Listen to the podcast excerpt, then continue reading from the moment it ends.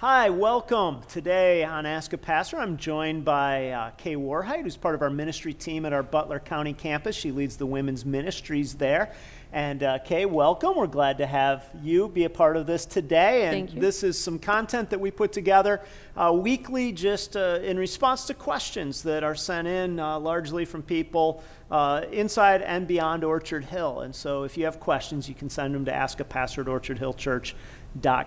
So, Kay, we're going to jump in, and these are a couple long, longer questions and fairly personal.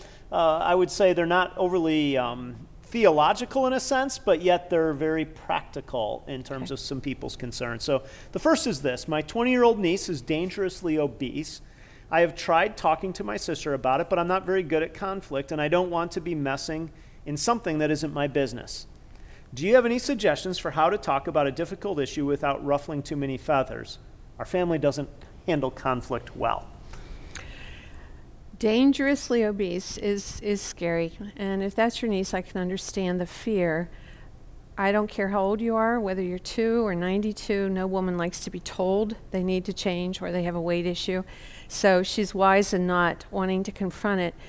Um, and I, I just read with another woman, Made to Crave, and it is a book not just about dieting, but it's an understanding that we were born to crave. And so to maybe get into her niece's world to understand does she not feel accepted? Does she not feel loved? Is she on social media seeing other people are living better and she's eating? Or maybe she simply really is addicted to some of the foods that she started out to, to eat when she was very young. I think it's, it's very hard to talk to anyone, and yet it is a real pain to see someone you love maybe not be able to live the way that God intended or to be able to move about or to just you know fear that uh, early onset diabetes some of these things are an issue.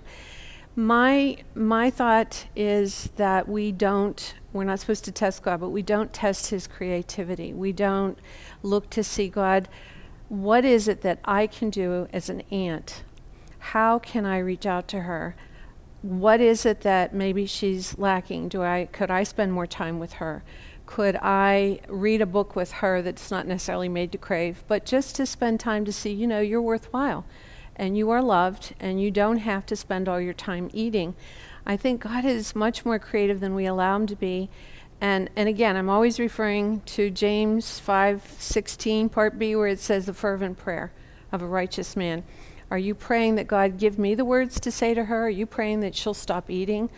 A fervent prayer would be God, whatever it takes for my niece to find you. And that is a scary prayer. She might have to go to the hospital. She mm. might be uh, to the point where she can't function. But let me be there praying for her and ultimately let her find you. That should be more your prayer than what can we do about her weight. Because I don't think any woman, I know personally, I know I'm an expert on gaining weight, but I'm not an expert. I can't tell anybody personally how anybody else can lose weight. I know what I need to do. But if someone really loves me uh, and cares about me, they spend time. And if I find out they've been praying, that means more to me. And then, how can I be worthy of your prayers? What can I do to, to pray for you?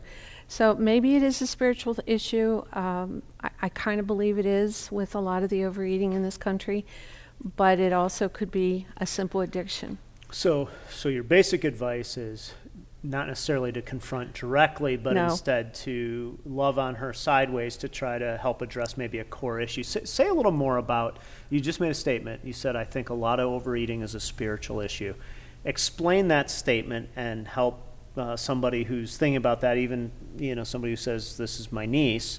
To understand that and why maybe the answer isn't direct confrontation, but it's it's addressing the spiritual side of something. Well, I had read that years ago that a nation that and it, it doesn't take much to look around. We do have, I mean, because you you watch on the news the problems with early onset diabetes or uh, arthritis in young children that even sometimes family gatherings, it's all about the dessert or whatever so we, we get in the habit, but a nation that is overweight, and I can't remember, I'm sorry, who made the quote, is a nation that's spiritually hungry. In other words, we're craving love, we're craving attention. And even myself, I'll go, I'll spend a, long day shopping for my family, grocery shopping, preparing meals. I go to the checkout. I deserve a candy bar. None of us deserves a candy bar. But it's, it's a way of saying if somebody else doesn't love me, I'll love myself. And to not know that God never intended us to use our bodies to uh, live to eat, but rather to eat to live. And we've switched it around, and it's, and again, made to crave is what can I do to plan my day around you, God? How can I show you I respect this one time on earth, this one body you've given me? I think it's, I think no matter how old you are, it's, it's a good question to plan what is it I'm doing for you, Lord? Not just my words, my Bible study, but what I'm eating. And that is absent when you don't think that God loves you or God cares about you. Mm-hmm. Okay. Uh, here's a, another question. This is My husband watches sports all the time, and all the time is in all caps. Uh, it drives me crazy. I try to be a supportive wife, but I don't understand why sports are so important to men. Who cares? The outcome of the games has zero bearing on reality of our lives. It seems a huge waste of time. Also, in your opinion, who's a better basketball player, LeBron James or Michael Jordan? I assume that that's in jest at the end, uh, although we would be interested in your opinion on that. Well, I just don't think it's fair. LeBron James has all the records. Um, he's fourth all time scoring, but Michael Jordan lived in a day and age when that equipment wasn't there, the tennis shoes weren't high tech. I think it was raw physical talent. So, to Michael Jordan. Uh, I, I did not understand the value of sports until I had sons. And I went, rode my horse to school when I was young, and we didn't have any girls' teams. There, was, there, was no, there were no athletic sports teams.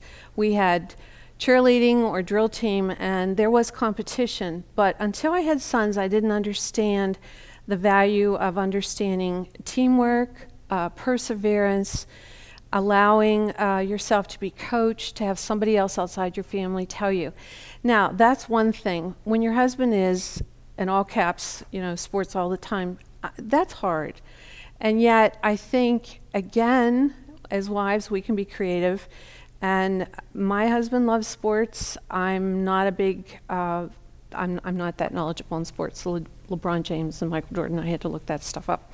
But I do find I love to sew, I love to read, and my husband says I love to nap. And there are times when he'll be watching a game, he just wants me there.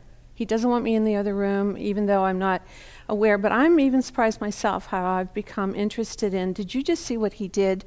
Or an instant replay. Now, again, I don't know to what level, and that would be hard. But maybe if your husband sees that you're interested, and sitting with them and in sports, asking questions, not during the game, during the commercials, that there might be an opening that he would want to spend, or it's just opening up a dialogue that you didn't have before because you're resentful of the time that he spends. I'm not sure that's a yeah. all-round cure. Well, it's a obviously without knowing the particulars of a situation right. to speak generally to it's a little right. dangerous because right. what all the time is to one person may be really moderate to somebody else. Right. right. Uh, so, so, so that part of it's hard. What, what I think I would say is, is two things. One, try to be interested in what your spouse is interested mm-hmm. in. That's never a bad thing. Right. That doesn't mean you have to enjoy it to the degree they enjoy it. It doesn't mean that you have to spend as much time on it as they do.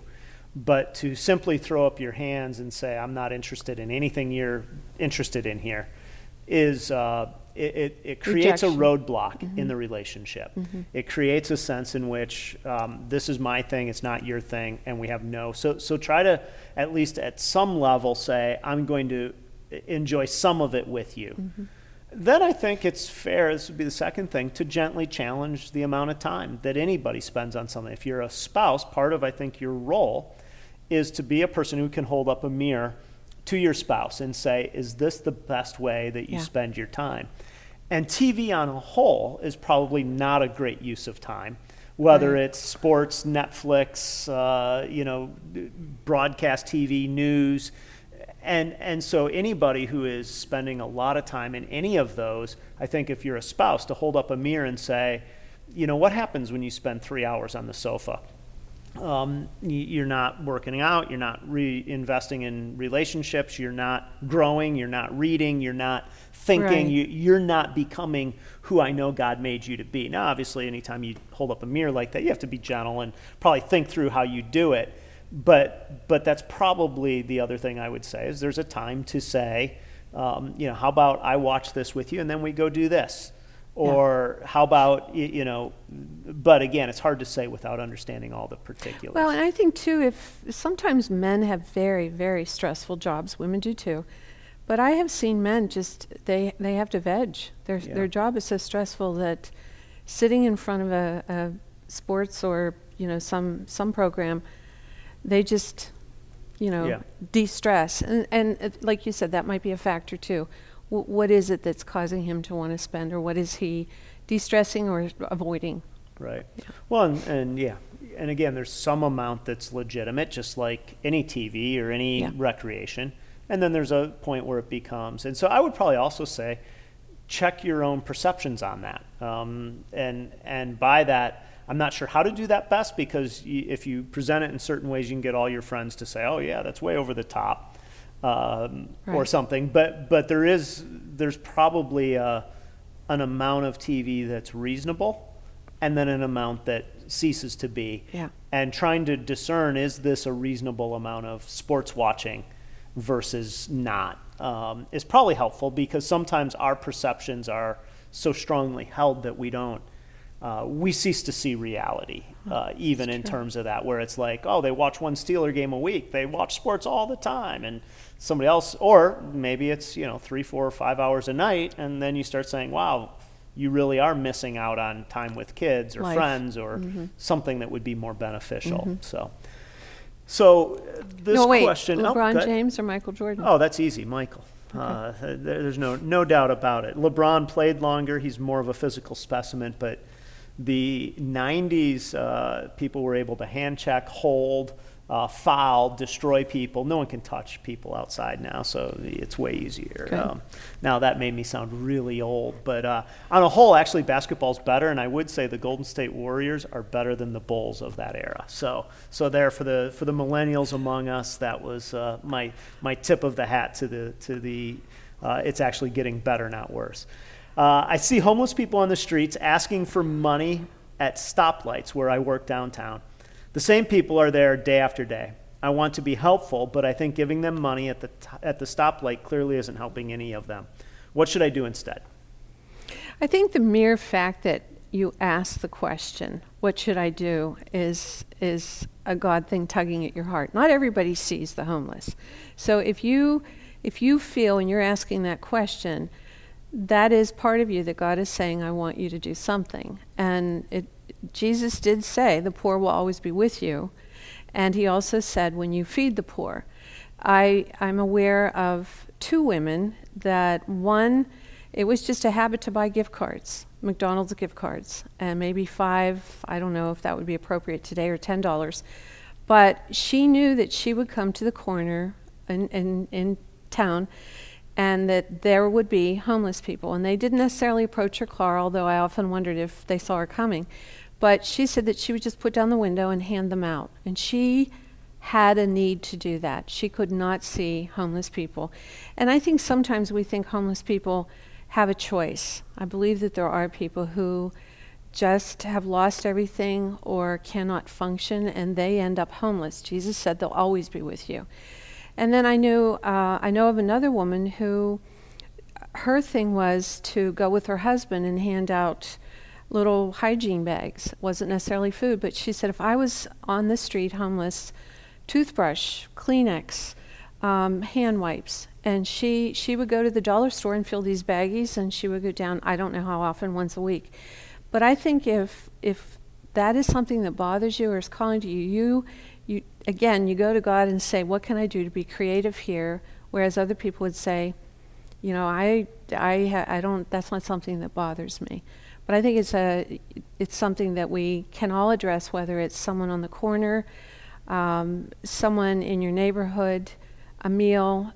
There are a lot of homeless, meaning that they have a house but they, they don't have a family. So I think all of those things. Whereas, where find out where God's calling you and say, we are to visit, you know, the in prison mm-hmm. or give clothes or to feed, whatever that area is, do it. Right. There are a couple dangers I think in this. One is every time we see a need, feeling as if it's our calling to fix it. Well, that's true. And and the other is becoming so um, uh, kind of inoculated against it that we don't see oh. the needs yeah. or aren't moved by them and say none of them are my job yeah. uh, because I'm you know there's other ways that these are being addressed and so I think either one of those can become um, difficult uh, in terms of our own heart response either I never have a responsibility or every one of these mm-hmm. is my responsibility so so I do think there's a discernment a prayer component an openness to saying God if if you want me to to interact to um, do something, to give something, to fix something, to step in somewhere. Where can I do that in a way that, that honors people, uh, honors their dignity, and at the same time doesn't uh, thwart uh, responsibility or them uh, getting some longer term help? I know one of the things we do at Orchard Hill is we support Light of Life, which uh, does a lot of care for mm-hmm. homeless in our city. And part of the reason for that is is it really addresses more of a systemic issue of saying how can we get you out of the cycle not just give you what you need today mm-hmm. but but get you into a place where where you aren't in this much acute need and so one of the things that that I've done at least is point people to that resource mm-hmm. and just say this is a great resource especially if you go to a game downtown uh, or something, uh, it's right around the corner. Mm-hmm. You can just say, right over here, people will take care of you. And you know that they'll address it in, mm-hmm. in ways. So it's a way to also say, Here, here's another resource that I'm aware of that you're not here on your own. I realize that doesn't feel caring to some people in the moment, but if it really does provide a pathway out uh, mm-hmm. for somebody, it might be the most caring thing uh, that, that we can offer.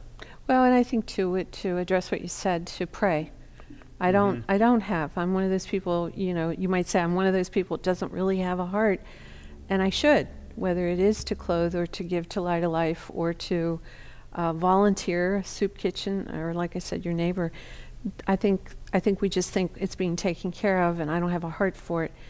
And maybe what you're doing is what God wants you to be doing, yeah. but to but to address what am I doing, Lord? Yeah. So uh, we have just a couple moments left. Um, what's God been been teaching you in general in this last season of your life? Oh, that's so interesting. Um, it is. what did we hear last week? Do the hard thing first, and the easy comes later. And I remember uh, just trying to figure out scriptures and wanting what God wants. And now at this point in my life, finding that um, there's so much more of God that it's a sweet time to share with the next generation uh, mentoring, just seeing that um, life is short and God is good. I, that's a goofy old saying, but but it truly is where I am. I just I'm so grateful for serving in the church. I'm grateful for um, not worrying about the things I worried about in the past, but really, what can I do to magnify God to the people around me? And I'm just amazed at the thirst People will mm-hmm. tell you the opposite in the news that people are apathetic or not concerned about God, but you can just see people's faces light up when they find the truth. And especially in Orchard Hill Butler, where, where I am, where people are saying, I had no idea mm. that God was a God of joy. One woman said, I didn't know mm. the Father, Son, and Holy Spirit were one. Mm. I mean, just just um, being able to be part of that joy is, is, is so sweet. That's great. And what uh, is are you looking forward to this fall in Butler, especially around women's ministries oh, and I, some I, of those things? I, I do. I love women in studies. We have life groups. Uh, we have activities that we're always planning for social.